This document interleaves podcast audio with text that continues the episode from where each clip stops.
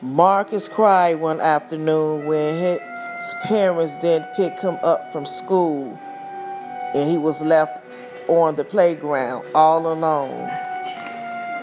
Marcus' teacher was very shocked after they heard that his parents were killed in a car accident. Later on that year, Marcus had to see a psychiatrist for losing his parents so young. Twelve years later, Marcus was in a room reading a book. He set the book down, thinking about his parents, and started crying.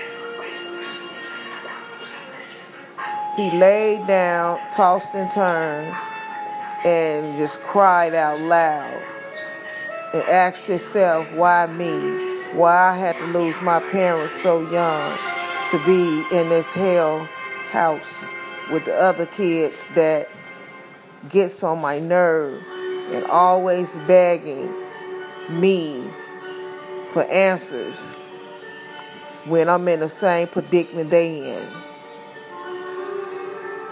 So one afternoon, Marcus was reading a book and his roommate tried to sneak and see what he was reading.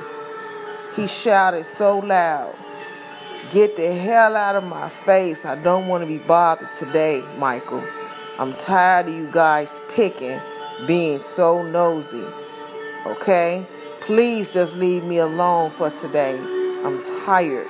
I have a lot on my mind right now, he said as he turned back over in the bed.